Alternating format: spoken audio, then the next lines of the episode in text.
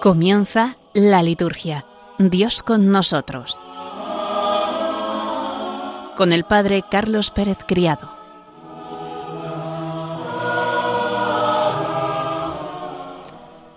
Buenas tardes, queridos oyentes de Radio María, y bienvenidos un lunes más a nuestro programa La Liturgia Dios con nosotros. Vamos a ponernos en presencia de Dios para comenzar rezando.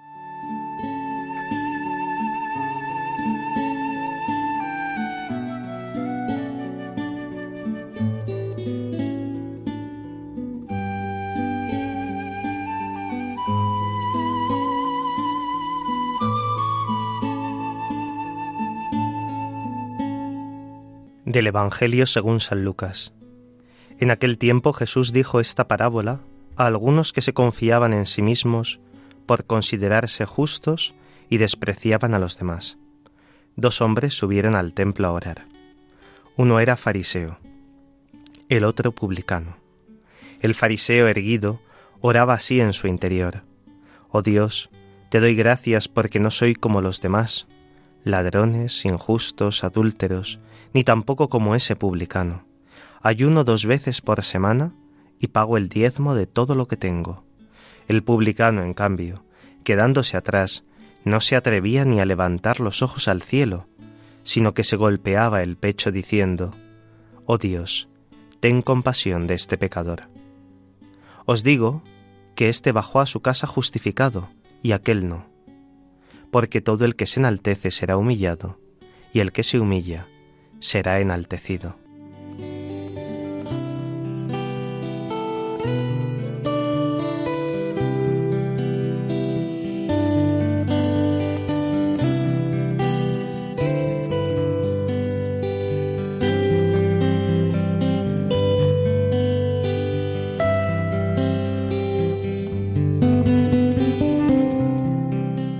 Jesús explica los misterios del reino de Dios y el evangelista explica él mismo a quienes va dirigida la parábola, a algunos que se confiaban en sí mismos por considerarse justos y despreciaban a los demás. En el reino de Dios nadie puede justificarse a sí mismo. La salvación es siempre don de Dios y es gratis. El publicano, llenándose de sí mismo, encuentra el vacío de Dios en su corazón, y el pecador, experimentando el vacío de su corazón, encuentra la misericordia de Dios. Propiamente el fariseo era un ateo, ya que sólo creía en sí mismo. La actitud de ambos es sugerente. El primero está como si el templo fuese suyo, el otro como quien no osa entrar. No hay pecado peor que autoglorificarse a sí mismo, no hay nada que impida más el advenimiento del reino de Dios, sobre todo los que creen que dan gloria a Dios, cuando de hecho se dan gloria a sí mismos, los que invocan la misericordia de Dios, aunque sean grandes pecadores, al final encuentran la gloria de Dios, la de Dios, no la suya. Hay cristianos que sólo pueden ofrecer la vergüenza por sus propios pecados y su, y su compunción. Esta es una ofrenda que Dios acepta. Del padre Rafael Serra Bellá en el calendario directorio del año litúrgico.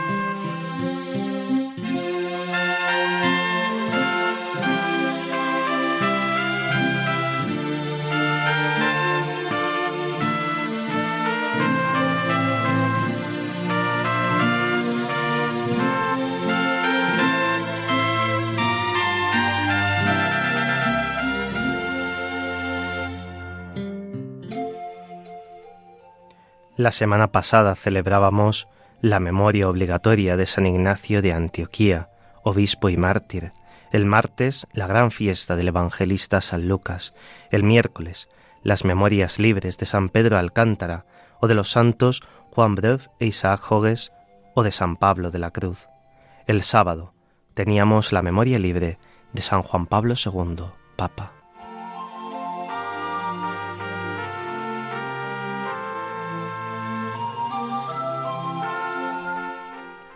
El lunes, como hemos dicho, celebrábamos esta memoria obligatoria, la de San Ignacio de Antioquía, obispo y mártir. Ignacio fue el tercer obispo de Antioquía, ciudad situada en Siria. La ciudad era una de las más importantes de toda la cristiandad. Fue allí donde se empezó a denominar cristianos a los discípulos de Jesucristo. Fue allí también donde Ignacio se refirió a la Iglesia como católica, es decir, universal. Antioquía, en orden de importancia, se situaba solo detrás de Roma y Alejandría. Era una ciudad con un gran número de cristianos, gobernada bajo las órdenes del emperador Trajano, que si bien al principio respetó a los cristianos, posteriormente los persiguió por oponerse a los dioses que él adoraba. El obispo Ignacio fue arrestado por negarse a adorar a estos dioses y por proclamar la existencia de un solo Dios verdadero. Llevado a Roma para ser martirizado, durante el viaje escribió sus famosas siete cartas, que se pueden dividir en dos grupos. Las primeras seis cartas iban dirigidas a las iglesias de Asia Menor para exhortarlas a mantenerse en la unidad y en la tradición apostólica. Estas cartas, de finales del siglo I, son un tesoro precioso para nosotros y son expresión de la tradición y de la fe de la generación que había conocido a los apóstoles. Exhortan a la unidad eclesial, centrada en la Eucaristía y en el ministerio episcopal, pero sobre todo expresan la intensidad de su amor a Jesucristo. En cada parada de un viaje, aprovechaba para reunirse con los cristianos del lugar que salían junto con su obispo respectivo para escucharle y a recibir su bendición. Es venerado en Oriente y Occidente, y los antiguos lo llamaban Teóforo. Las antífonas de los cánticos evangélicos de esta memoria están entresacadas de sus cartas. Vamos a leer un pequeño fragmento de una de estas cartas de San Ignacio de Antioquía, un fragmento de la carta que dirige a los romanos, a los que viven en la gran ciudad de Roma. Y dice así el santo obispo, yo voy escribiendo a todas las iglesias, y a todas les encarezco lo mismo, que moriré de buena gana por Dios, con tal que vosotros no me lo impidáis. Os lo pido, por favor. No me demostréis una benevolencia inoportuna, dejad que sea pasto de las fieras, ya que ello me hará posible alcanzar a Dios. Soy trigo de Dios, y he de ser molido por los dientes de las fieras, para llegar a ser pan limpio de Cristo. Rogad por mí a Cristo, para que por medio de esos instrumentos llegue a ser una víctima para Dios. De nada me servirían los placeres terrenales, ni los reinos de este mundo. Prefiero morir en Cristo Jesús que a reinar en los confines de la tierra. Todo mi deseo y mi voluntad están puestos en aquel que por nosotros murió y resucitó. Se acerca ya el momento de mi nacimiento a la vida nueva. Por favor, hermanos, no me privéis de esta vida. No queráis que muera. Si lo que yo anhelo es pertenecer a Dios, no me entreguéis al mundo ni me seduzcáis con las cosas materiales. Dejad que pueda contemplar la luz pura. Entonces seré hombre en pleno sentido. Permitid que imite la pasión de mi Dios el que tenga a Dios en sí entenderá lo que quiero decir y se compadecerá de mí, sabiendo cuál es el deseo que me apremia.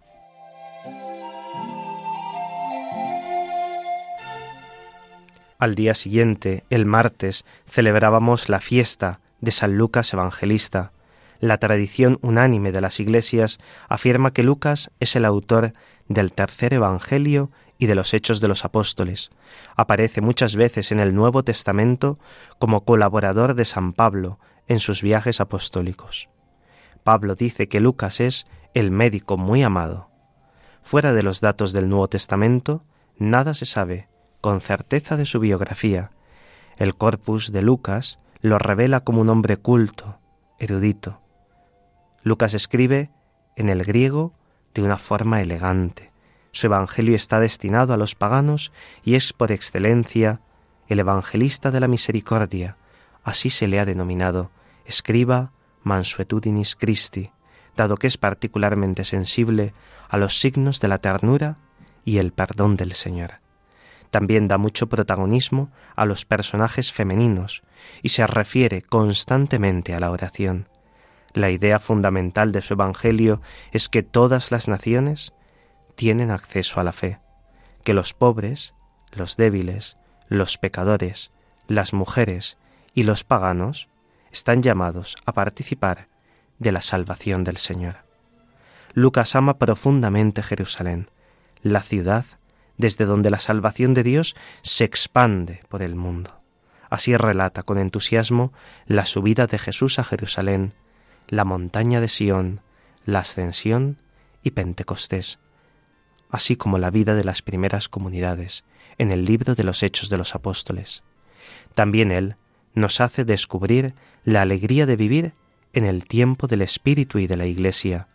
En los prólogos del Evangelio y de los Hechos expresa su voluntad de informarse minuciosamente por los testigos oculares de la vida del Señor, entre ellos el lugar preeminente los apóstoles y según la tradición de los padres, María la Madre del Señor. Otra tradición muy arraigada en Oriente asegura que Él es el iconógrafo de la Madre de Dios. Vamos a animaros desde aquí, desde este programa, a que leáis uno de los Evangelios. Este año estamos leyendo justamente a San Lucas, pues qué buen propósito, ahora que nos quedan dos meses y medio para acabar el año 2022, que cojamos el Evangelio de Lucas, poco a poco, que lo vayamos desgranando, que vayamos profundizando en él, que nos vayamos dando cuenta, como Lucas presenta a Cristo en oración, como Lucas expresa que la salvación se abre, es universal, que veamos esa ternura y esa misericordia de Lucas. Recordad que la parábola, por ejemplo, del Hijo Pródigo, únicamente la vamos a encontrar en el tercer evangelista.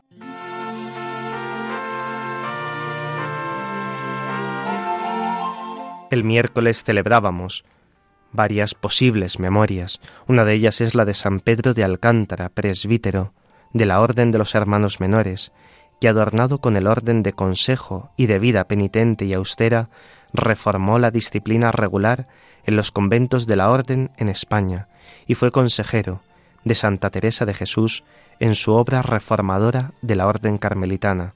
Falleció en la Villa de Arenas, en la región española de Castilla, en el año 1562.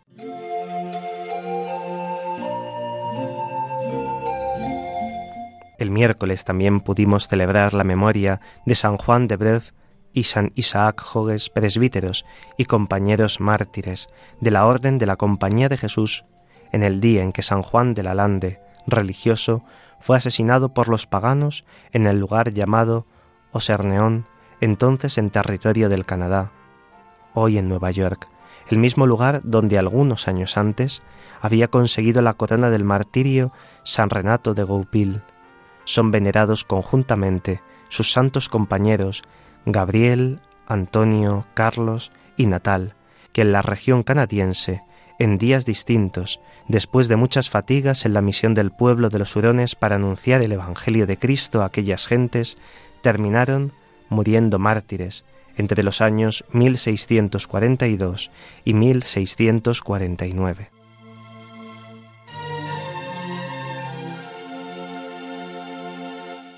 Y la tercera memoria libre que pudimos celebrar el miércoles sea la de San Juan de Capistrano, presbítero de la Orden de los Hermanos Menores, que luchó en favor de la disciplina regular, estuvo al servicio de la fe y costumbres católicas en casi toda Europa y con sus exhortaciones y plegarias mantuvo el fervor del pueblo fiel, defendiendo también la libertad de los cristianos en la localidad de Uglac, junto al Danubio, en el reino de Hungría, descansó en el Señor en el año 1456. El sábado celebrábamos también la memoria libre de San Juan Pablo II Papa, Karol Joseph Wojtyla, conocido como Juan Pablo II desde su elección al papado en el mes de octubre del año 1978, nació en Guadovice, una pequeña ciudad a 50 kilómetros de Cracovia, el día 18 de mayo de 1920. Era el más pequeño de los tres hijos de Karol Wojtyla y Emilia. Su madre falleció en el año 1929. Su hermano mayor, Edmund, murió en el año 1932 y su padre en el año 1941. Su hermana Olga murió antes de que él naciera. Fue bautizado en el mismo año 1920 en su iglesia parroquial de Guadovice. Allí hizo la primera comunión, recibió la confirmación, posteriormente recibiría el orden sacerdotal y sería también vicario en diversas parroquias de Cracovia. Terminaría llegando a ser obispo y cardenal de la Iglesia. En el año 1978 fue elegido papa, sucesor del apóstol Pedro. Falleció el día 2 de abril del año 2005, el día de la Divina Misericordia. Allí se celebraron sus exequias que fueron presididas por el entonces Joseph Ratzinger, futuro Benedicto XVI. Este Papa Benedicto XVI lo beatificó el 1 de mayo de 2011 y el Papa Francisco lo canonizó junto a Juan XXIII el 27 de abril de 2014. Es un Papa querido y profundamente conocido por nosotros.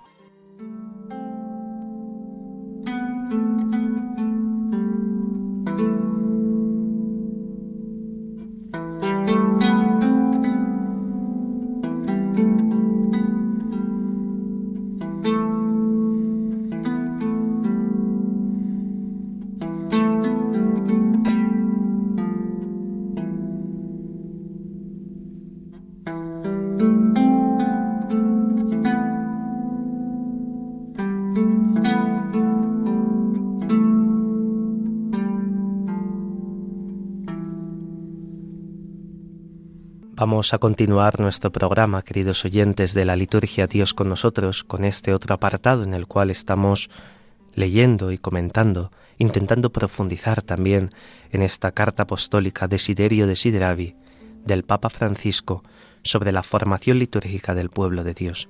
Vamos a leer el punto número 2. Lleva un encabezado que dice así, la liturgia, el hoy de la historia de la salvación. Ardientemente he deseado comer esta Pascua con vosotros antes de padecer. Las palabras de Jesús con las cuales inicia el relato de la última cena son el medio por el que se nos da la asombrosa posibilidad de vislumbrar la profundidad del amor de las personas de la Santísima Trinidad hacia nosotros. Este es un punto fundamental la referencia a la Santa Trinidad. Cada vez que hablamos de la liturgia, cada vez que hablamos de la celebración de los sacramentos, tenemos que remitirnos al misterio trinitario, a ese misterio de amor de Dios.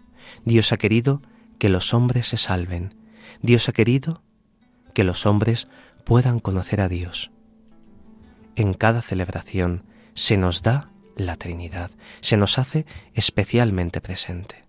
La liturgia es opus trinitatis, es obra de la Santa Trinidad, en la cual obran cada una de las tres divinas personas. Y es una gran profundidad, un gran amor el que se nos da en cada una de las celebraciones. Tantas veces nosotros nos encontramos impasible. Entramos a la celebración, salimos a la celebración y no hemos dejado que Dios nos vaya vivificando, que Dios nos vaya transformando. El Papa ha querido elegir estas palabras del Evangelio de Lucas, ardientemente he deseado comer esta Pascua con vosotros.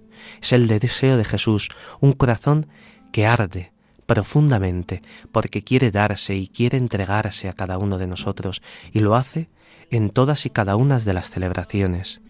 Pero nosotros le recibimos, nosotros dejamos que el corazón se nos encienda cuando participamos de las celebraciones o estamos únicamente como sujetos pasivos. Es la Trinidad la que obra todo el misterio de su amor en nosotros. El punto número 3 dice así.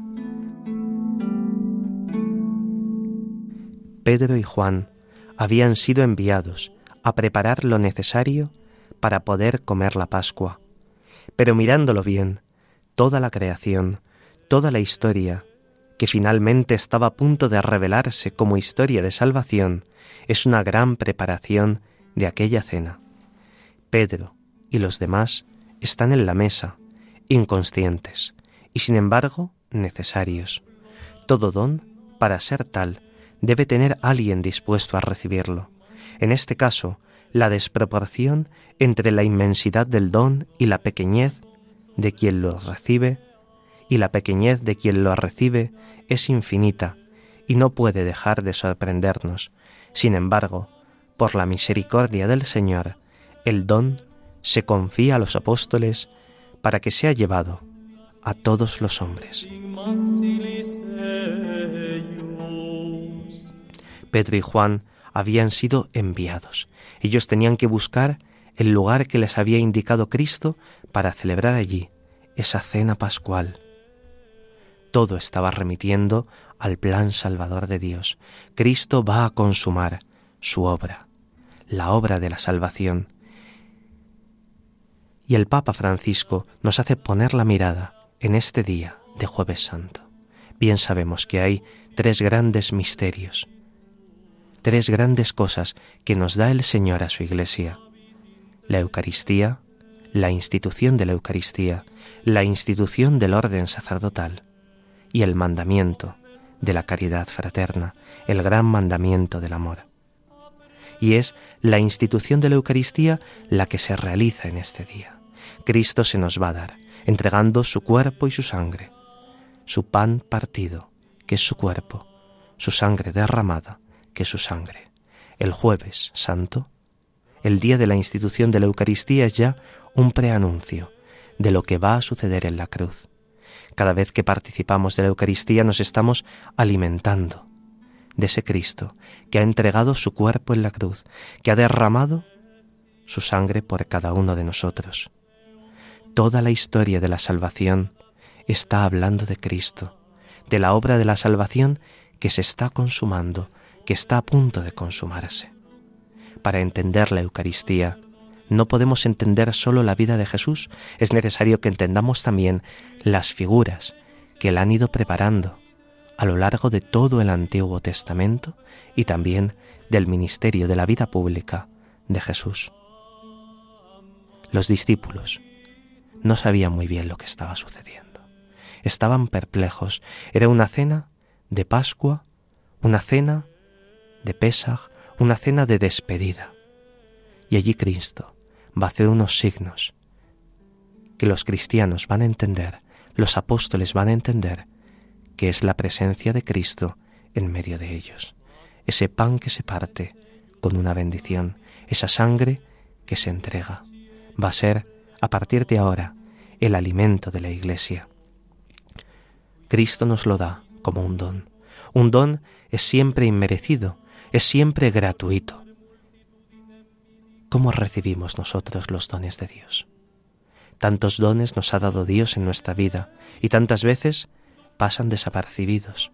No los valoramos porque no hemos meditado sobre ellos. Pero más aún que los dones personales que cada uno de nosotros hemos recibido para la edificación de la Iglesia, está este gran don del cuerpo de Cristo. Cristo tantas veces está deseando darse, ser nuestro alimento, y nosotros tantas veces no nos dejamos alimentar por Él o lo hacemos sin estar debidamente y totalmente preparados para recibirle. Quizá nosotros estemos a veces inconscientes como los apóstoles, sin ver el gran don que Dios nos quiere entregar. Vamos a intentar prepararnos cada vez y cada día mejor para recibir el don de la Eucaristía y cada uno de los siete sacramentos. Nosotros somos pequeños y el don es inmensamente grande. Aunque el don nos sobrepase, no podemos dejar de recibirlo, no podemos dejar de prepararnos cada día para la celebración de la Eucaristía. Y los apóstoles toman conciencia de que ellos han recibido un ministerio, un ministerio que van a tener que seguir comunicando a otros hombres, el ministerio apostólico, el sacerdocio. Si nosotros tenemos a día de hoy la Eucaristía en nuestras comunidades, es porque los apóstoles no han dejado de imponer las manos a otros, a los que nosotros llamamos obispos, y a sus colaboradores, los que somos presbíteros, para que cada día se actualice este misterio pascual de Cristo que se nos ha confiado a la Iglesia. Eucaristía y ministerio sacerdotal y orden sacerdotal están íntimamente unidos. Sin sacerdotes no hay Eucaristía y sin Eucaristía tampoco hay esos sacerdotes que siguen haciéndola presente en medio del mundo. Una Eucaristía que es dada para la salvación de todos, para que todos los pueblos se conviertan y lleguen al conocimiento de la verdad, que es Jesucristo. En el punto número cuatro dice así el Papa. Nadie se ganó el puesto en esta cena. Todos fueron invitados, o mejor dicho, atraídos por el deseo ardiente que Jesús tiene de comer esa Pascua con ellos. Él sabe que es el Cordero de esa Pascua, sabe que es la Pascua. Esta es la novedad absoluta de esa cena, la única y verdadera novedad de la historia que hace que esa cena sea única y por eso última, irrepetible. Sin embargo, su infinito deseo de restablecer esa comunión con nosotros, que era y sigue siendo su proyecto original, no se podrá saciar hasta que todo hombre, de toda tribu, lengua, pueblo y nación, haya comido su cuerpo y bebido su sangre.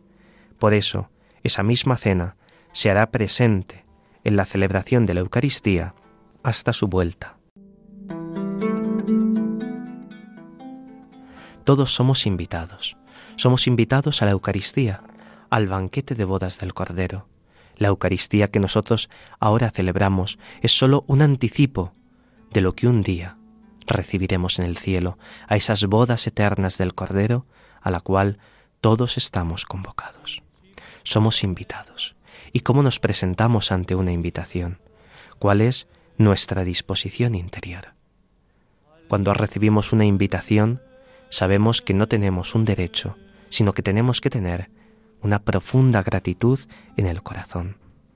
Y es también lo que sucede cuando participamos de la Eucaristía. Tantas veces decimos, he ido a misa, pero deberíamos de decir, he sido llevado a misa, porque es el Espíritu Santo el que inflama nuestro corazón, el que nos mueve y nos lleva, nos convoca en torno al altar del Señor.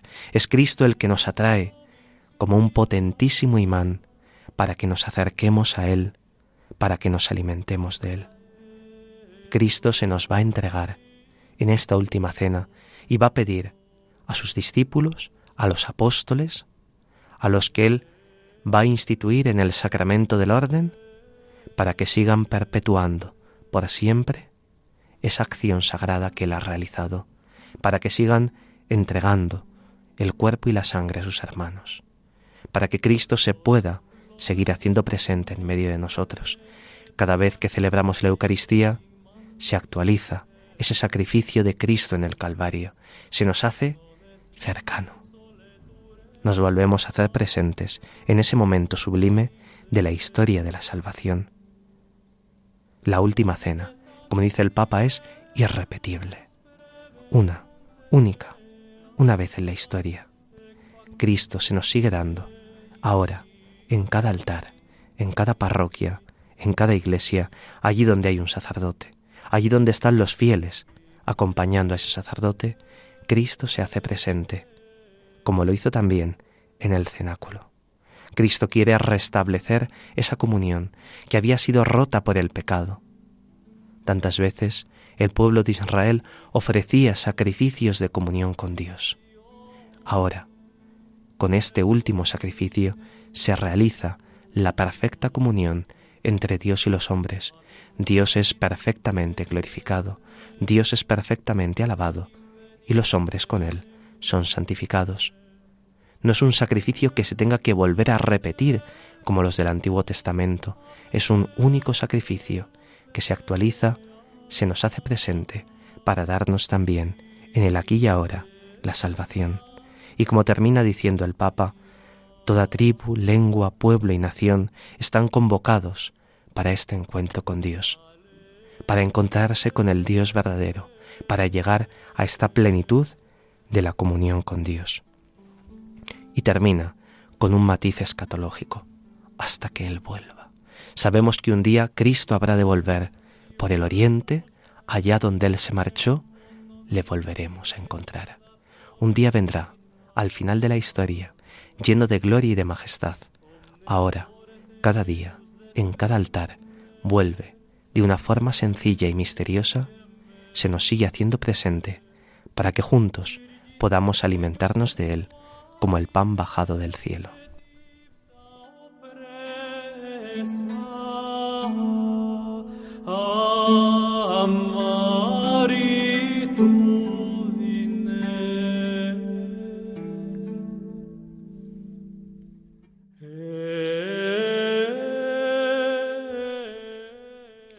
Vamos a hacer un momento de oración con un canto a nuestra Madre, un canto de Luis Iroarrízaga Aguirre.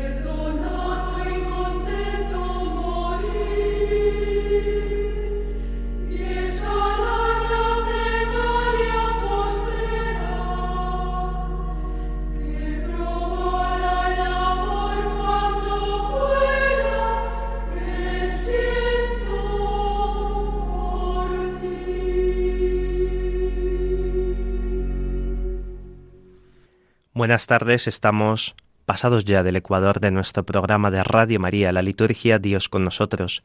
Les acompaña en el micrófono el Padre Carlos Pérez Criado y en el control Yolanda Gómez. Hemos escuchado el canto Quiero Madre, en tus brazos queridos, como niño pequeño dormir. Este canto, Quiero Madre, fue compuesto por el Padre Luis Iroarreizaga Aguirre.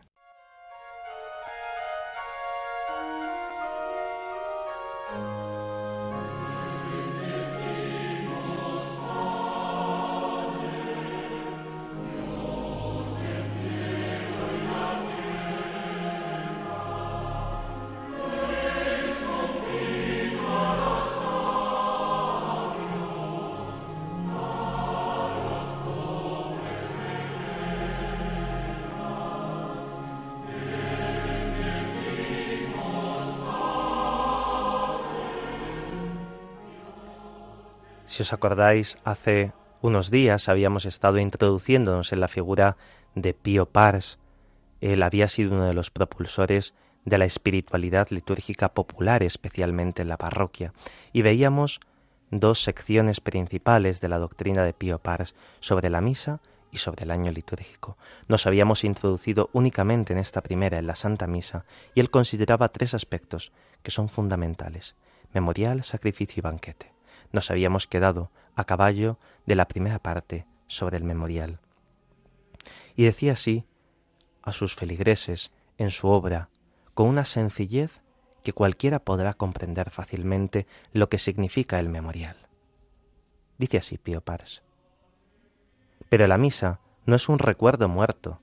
Si tienes en el cementerio un muerto querido, te complaces en depositar una corona, un ramo, una luz en la tumba, o cuelgas una fotografía en tu cuarto para que la imagen querida esté siempre ante tus ojos. Pero todo esto es un recuerdo muerto. La corona se marchita. La fotografía no habla, se queda muda. La misa, en cambio, es un recuerdo vivo del Señor.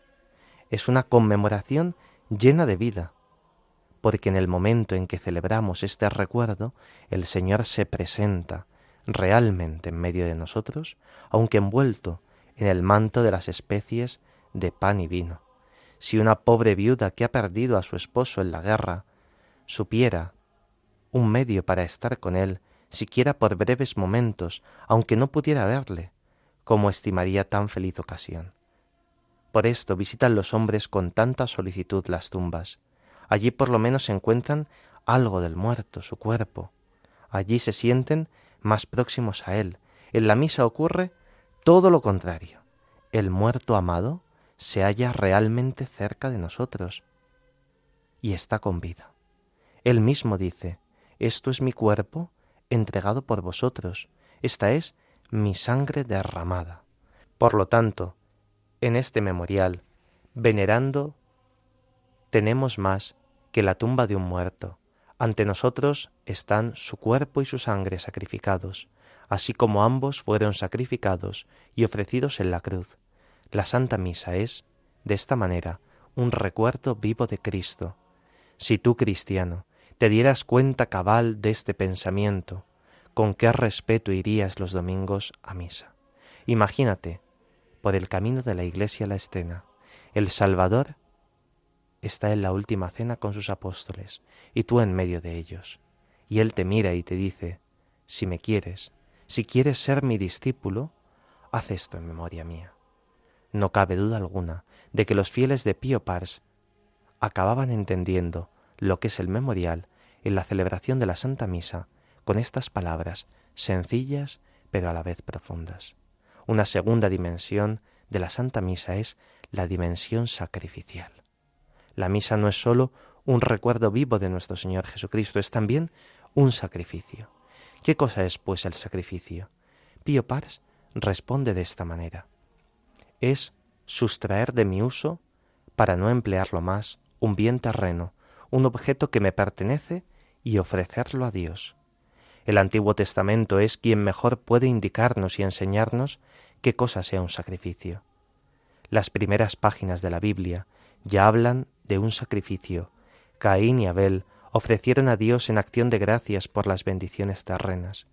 Caín ofreció las primicias de sus mieses, Abel un cordero. Ofrecieron estas cosas a Dios quemándolas. Al segregar estos bienes de su propiedad, querían reconocer los hombres la soberanía de Dios, pero no es este el significado más profundo del sacrificio. El sacrificio brota de la conciencia de pecado, arranca del esfuerzo con que el hombre tiende a expiar la culpa.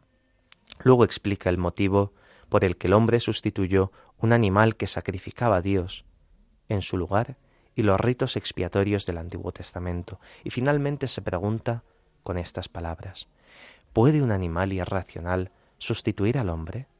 ¿Puede la vida de un animal e incluso la de muchos animales dar satisfacción a Dios por el reato de la culpa de la humanidad, sobre todo si nos fijamos en el pecado original, en todos los pecados personales de los hombres? No. El animal no puede sustituir al hombre, que está dotado de razón y de libre albedrío. De ahí que los sacrificios de animales entre los judíos y también entre los paganos no fuesen sino un grito de añoranza de la humanidad, la cual clamaba por un sacrificio de reconciliación y de expiación que tuviera validez perfecta. Este sacrificio llegó en la consumación de los tiempos. Es el inocente Cordero de Dios, Jesucristo, que quita los pecados del mundo. Un animal no podía sustituir al hombre, pero Dios puede sustituirlo. Naturalmente, al animal podía quitársele la vida, Dios no puede morir. Por esto asumió el Hijo de Dios un cuerpo y un alma, y con ellos la naturaleza humana. Entonces hubo un sacrificio expiatorio que pudo cancelar de la manera más perfecta toda deuda de pecado. Como hombre pudo Jesús morir por los pecados, como Dios pudo ofrecer satisfacción completa. La muerte de Cristo en la cruz es el verdadero y único sacrificio expiatorio por todos los pecados de los hombres. Estamos redimidos. El pecado de Adán ha sido reparado sobreabundantemente, según la expresión de San Pablo. Pero el amor de Jesucristo quiso aún más. Fue su voluntad que su sacrificio en la cruz se perpetuase en su iglesia hasta el fin de los siglos de un modo sacramental. Y Pío Pars lo explica así. El gran sacrificio que Cristo, como sumo sacerdote, ofreció por la humanidad en el Gólgota, había sido anticipado ya por él en la última cena. Dice en efecto, Este es mi cuerpo, entregado por vosotros, esta es mi sangre derramada por vosotros, y este mismo sacrificio, ofrecido en la cruz y anticipado en la última cena, se renueva ante nosotros y se hace presente en cada misa.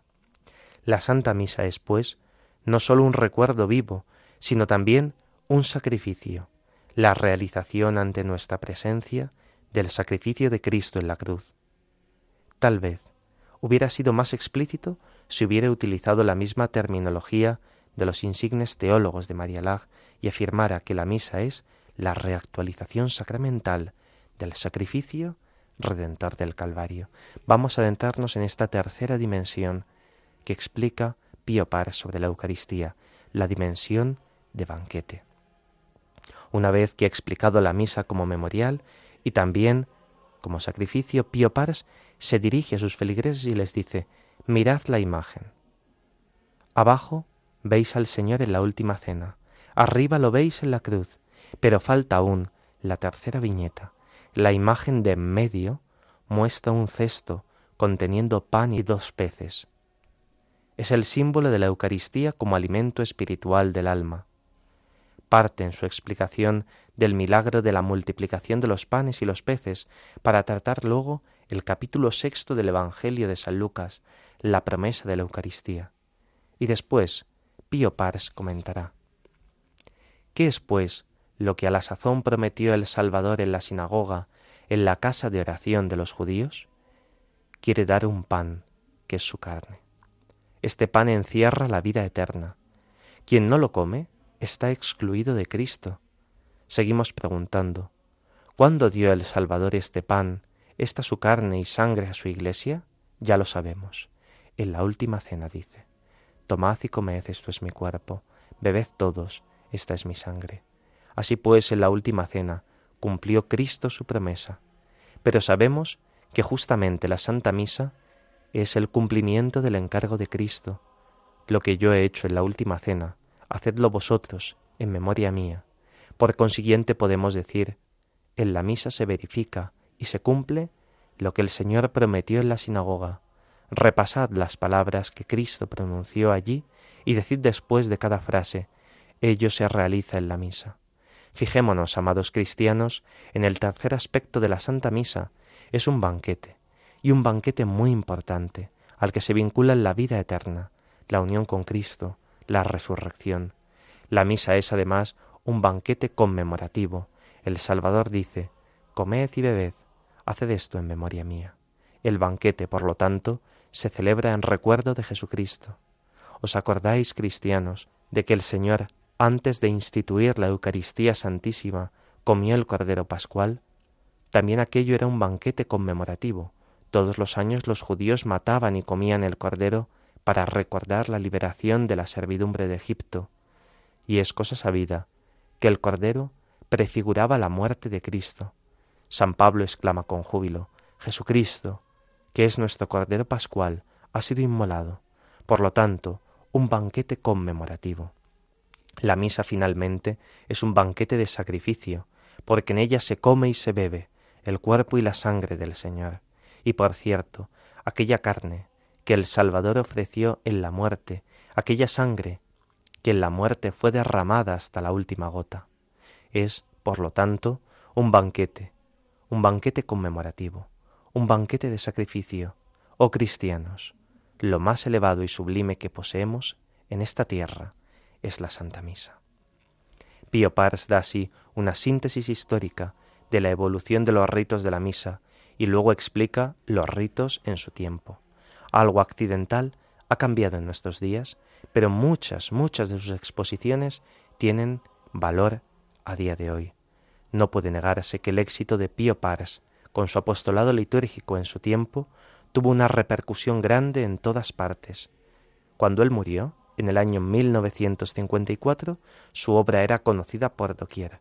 Posteriormente, sobre la misa se han expuesto muchos temas de gran interés, que en ciertos aspectos han dejado todo aquel material de liturgia pastoral algo atrasado, sin querer decir con esto que no deba tener sentido y tenerse en cuenta en nuestros días, y hasta es posible que en algunas circunstancias se deba tener presente con gran fruto espiritual. Por eso, desde aquí os invitamos también, queridos oyentes, a que os podáis hacer con alguna de estas obras de Pío Pars. Algunas las encontraréis en formato abierto en Internet, otras las encontraréis en las librerías, en libros de segunda mano. Buscad la renovación de la parroquia por medio de la liturgia, o buscad también, sigamos la Santa Misa o el año litúrgico, obras de Pío Pars que nos ayudarán aún a día de hoy.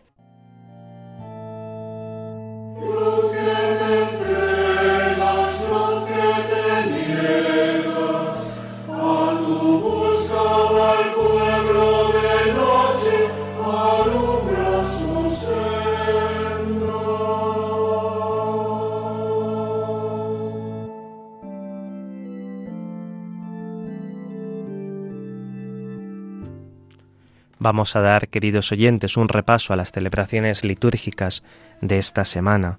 Hoy lunes estamos celebrando la memoria libre de San Antonio María Claret, obispo, que ordenado presbítero durante varios años se dedicó a predicar al pueblo por las comarcas de Cataluña, en España. Fundó la Congregación de Misioneros Hijos del Inmaculado Corazón de María y ordenado obispo de Santiago de Cuba, trabajó de modo admirable por el bien de las almas. Habiendo regresado a España, tuvo que soportar muchas pruebas por causa de la Iglesia y murió desterrado en el monasterio de monjes cistercienses cerca de Narbona, en el mediodía de Francia, en el año 1870.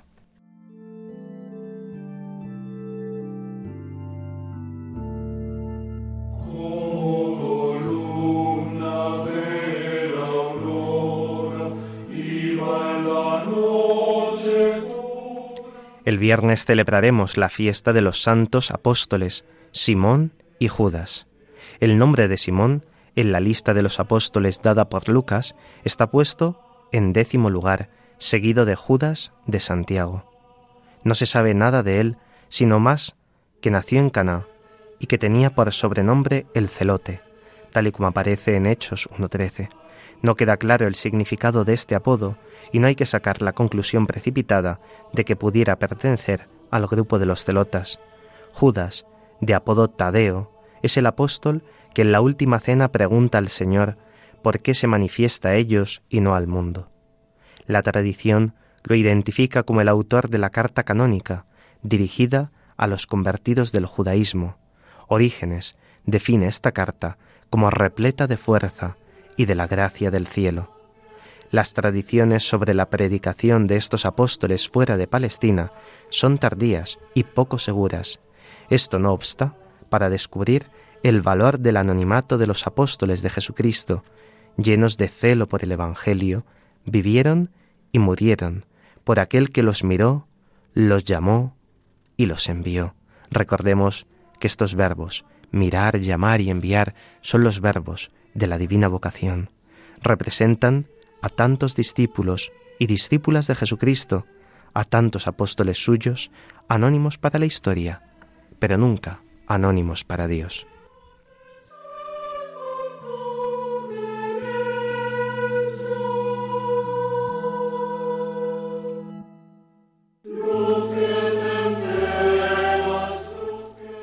El sábado tendremos la posibilidad de celebrar la memoria libre de Santa María en sábado. Recordad que están las misas de la Virgen María, estos dos volúmenes, el leccionario y el misal, con el cual podremos escoger un formulario que se adapte perfectamente a la celebración de este día, del sábado.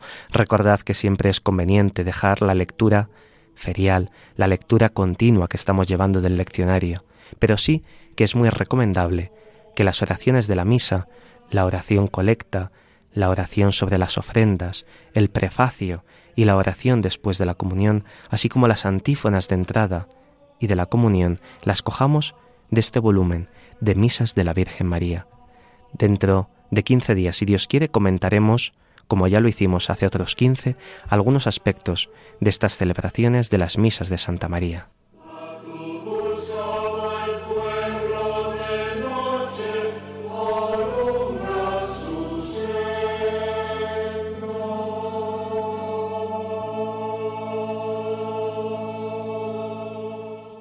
Vamos a adelantar también algunas celebraciones de la semana siguiente, dada la importancia que tienen. Recordad que el martes es día 1 de noviembre y celebramos la solemnidad de todos los santos, que comienza ya con sus primeras vísperas, el lunes por la tarde, una gran celebración para los cristianos. Tenemos que sacar ese profundo significado de esta fiesta, tenemos que transmitirla en nuestras familias, a nuestros hijos, en el colegio, en la universidad, allá donde estemos. Tantas veces este día y el día de la conmemoración de todos los fieles difuntos se deja impregnar por estas fiestas de Halloween. Nosotros recordemos que nunca celebramos la muerte, sino que celebramos la victoria pascual de Cristo. Nosotros los cristianos celebramos siempre la vida y por eso al comenzar este mes de noviembre, desde antiguo se celebra esta solemnidad de todos los santos. Se recuerda así a esa multitud inmensa, a esa gran muchedumbre que ha seguido a Cristo, que están vestidos con las túnicas blancas y que en el cielo alaban a Dios. Tantos y tantos santos anónimos, esos santos de la puerta de al lado, que quizá nosotros hemos conocido claramente. No están canonizados, ni hay necesidad para ello, pero son santos porque están participando ya de la plena visión de Dios, están participando ya de la Jerusalén del cielo. Y nosotros, en una misma celebración, celebramos a esos cientos de miles, de millones de santos, que desde el cielo siguen intercediendo por nosotros. Es un día para que profundicemos en la comunión de los santos, cómo los santos tienen que estar presentes en medio de nuestra vida, cómo tenemos que encomendarnos a su intercesión, no solo a un santo concreto, al que quizá nosotros tengamos una especial devoción, sino a todos los santos de la corte celestial, todos los que están ahí, presentes, día y noche ante Dios, alabándole e intercediendo por nosotros, y justamente con esa celebración de todos los santos y esa memoria del dogma de la comunión de los santos, hemos de recordar a esos hermanos nuestros que aún necesitan de una purificación, por eso, al día siguiente de celebrar a todos los santos, conmemoramos a todos los fieles difuntos, porque quizá haya algunos de nuestros familiares, de nuestros antepasados, que aún no están en esa asamblea de los santos, necesitan de esa purificación poslapsaria después de la muerte. Si no hemos purgado durante esta vida el mal que hemos cometido, tenemos un tiempo de preparación en el cielo somos invitados a un gran banquete y a que nadie iría despeinado o con la ropa sucia al banquete. Pues lo mismo pasa para entrar en el cielo. Antes de entrar y estar en esa gran fiesta con Dios, necesitamos que ese traje de bodas vaya limpio, que vayamos elegantes, que vayamos perfumados, y por eso esa purificación que es tantísimas veces necesaria. Que en el día de la conmemoración de todos los fieles difuntos pidamos por nuestros familiares y que también de una manera especial en este mes de noviembre vayamos a nuestras parroquias y pidamos a los sacerdotes que ofrezcan misas por nuestros difuntos. Es algo necesario, necesario para nuestra fe, que se ofrezcan misas por nuestros antepasados y si ellos ya están en el cielo, ese sufragio irá para otras personas que lo puedan necesitar. Tantas personas mueren sin que se ofrezca una sola misa por ellos. Hagamos nosotros este gran gesto de misericordia, encargar misas en diversos días por nuestros familiares y acompañarlos siempre de una ofrenda. No es que paguemos la misa, no podemos comprar la misa. Si es un don, como decíamos antes, si es gratuito, no podemos comprar la celebración de la misa, ni aunque diéramos millones de euros. Una pequeña ofrenda que simboliza como una parte de nosotros, una parte de lo que tenemos, se asocia al sacrificio de Cristo en la cruz, se ofrece por la purificación de aquellos hermanos que tanto hemos querido en la tierra y que ahora también amamos desde el cielo, que nos acostumbremos a pedir por nuestros familiares y tengamos también esa posibilidad de encuentro con ellos en la celebración de la Eucaristía.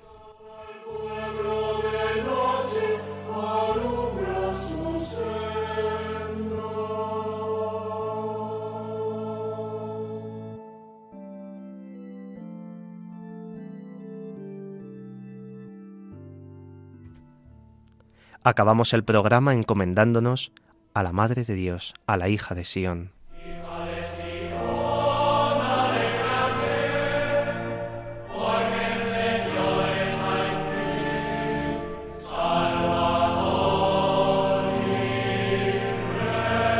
Esta tarde les ha acompañado en el micrófono el padre Carlos Pérez Criado y en el control Yolanda Gómez, a la que agradecemos mucho su silencioso servicio. A continuación, dará comienzo Catequesis en Familia en Radio María. Les invitamos a que no cambien de sintonía y disfruten de él.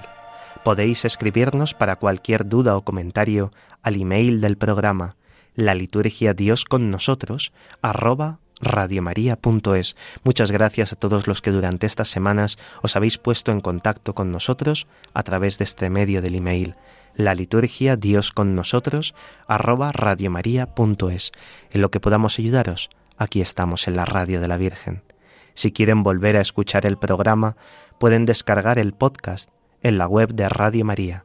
También pueden solicitar el programa en CD llamando al 91 822 8010 o escribiendo a través del formulario de la web de Radio María. Queridos oyentes, muchas gracias por vuestra fidelidad y nos vemos en 15 días, si Dios quiere. Que Dios os bendiga.